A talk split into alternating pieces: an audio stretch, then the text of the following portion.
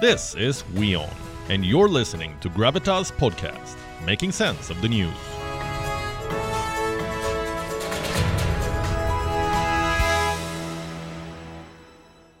FIFA World Cup. What a grand finale. There's no denying it. The grandest stage in world football got a match worthy of the occasion. A final between the most dominant player of this era and the challenger to his throne. Lionel Messi and Kylian Mbappe delivered a masterclass in how to handle the big stage. We all watched the spectacle. Both players were in tears at the end. Messi finally achieving his childhood dream of winning a World Cup for Argentina and emulating his idol, the late Diego Maradona. I think we played a great match, but it's the best feeling ever right now. I wasn't ever expecting to be world champion, but that's what we are now. And that's the most important thing right now. No matter how we did it, I think we were worthy winners. The irony at the presentation ceremony was not lost on anyone. The two greats, Messi and Mbappe, received words of encouragement from Qatar's emir, Sheikh Tamim bin Hamad Al Thani. Let me remind you, technically, he is both Messi and Mbappe's boss. Both Messi and Mbappe play for the same team. Along with Brazilian superstar Neymar, they form the attacking trident for French champions Paris Saint-Germain. PSG are owned wholly by Qatar Sports Investments, a subsidiary of the state-owned Qatar Investment Authority. So it's the Qatar state which funds Messi's reported salary of close to $4 million a month. Mbappe earns close to $6 million a month, yet not a whisper of sports washing all these years. But can controversy be far away when it comes to Qatar? In a break from tradition, Messi lifted the iconic trophy while wearing a traditional Arab bisht.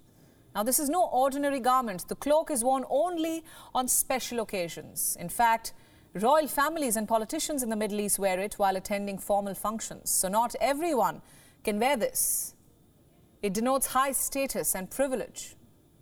So I ask, isn't Lionel Messi a cut above the rest when it comes to the footballing world? Didn't he just join the pantheon of greats by winning the trophy? But football pundits preferred not to see it that way. They accused Qatar of sports washing again, with former England footballer Gary Lineker saying it was a shame the horse covered Messi's shirt during a magic moment. But not all agreed. Some fans hit back, pointing to an ignorance of Arab customs. A Kuwait based fan wrote, Stop thinking that you're the world and realize that you're part of a world full of different races, religions, cultures, and traditions. When Arabs gift their guest a bisht, it dignifies him and is a sign of gratitude, as isn't so different from when Pele wore a Mexican hat in 1970. It's been the story of this World Cup. The football has been secondary. An excuse to criticize Qatar has been gleefully lapped up by many, especially the West. Qatar's treatment of migrant workers and basic human rights dominated headlines, and rightfully so. But it's the politics of convenience that I have a problem with. The Western world wanted to use the World Cup as a platform to fly the flag for equality, for LGBTQI plus rights.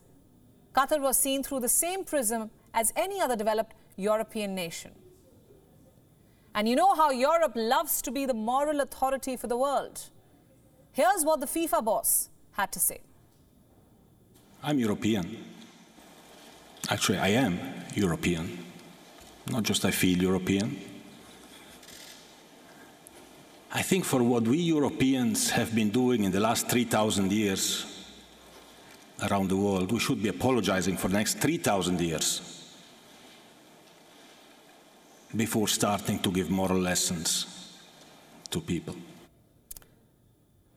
Look within before you give moral lessons to the rest of the world. Now, let's talk about the protests leading up to the World Cup. Many foreign leaders decided to boycott the World Cup. They wanted to send a not so subtle message to the Qataris. Now, we're okay with that. Leave the politics to the politicians. But don't ask players to get involved, especially when they have a World Cup to win. The French government belatedly asked its team to express its protests. The team, led by Hugo Lloris, didn't bite. The defending champions overcame an injury crisis and marched into the finals. And guess who was there to cheer them on? The head of the French government himself, yes, President Emmanuel Macron. As the world cheered for their favorite players, some critical eyes shifted to those in the stands, those hooting and cheering for their teams from the stadium. He made two trips to Qatar. First for the semi-final win over Morocco, and he was also there consoling his team after the heartbreak against Argentina.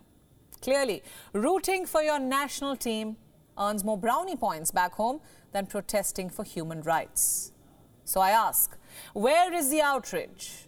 Why is Europe not criticizing Macron for showing up? Does national pride trump human rights?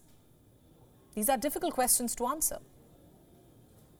So long live the Republic and long live France. This is how I finished my speech at the locker room. Long live the Republic and long live France.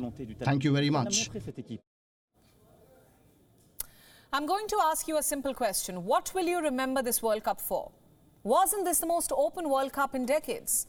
Didn't the established order get shaken up? Would you not regale your children with stories about how Saudi Arabia, another state accused of sports washing, humbled mighty Argentina early on.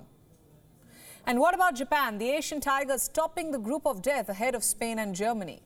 Who would have thought Australia would qualify for the round of 16 ahead of Denmark? Even France were not spared the blushes. In case you forget, they lost to Tunisia in the group stages.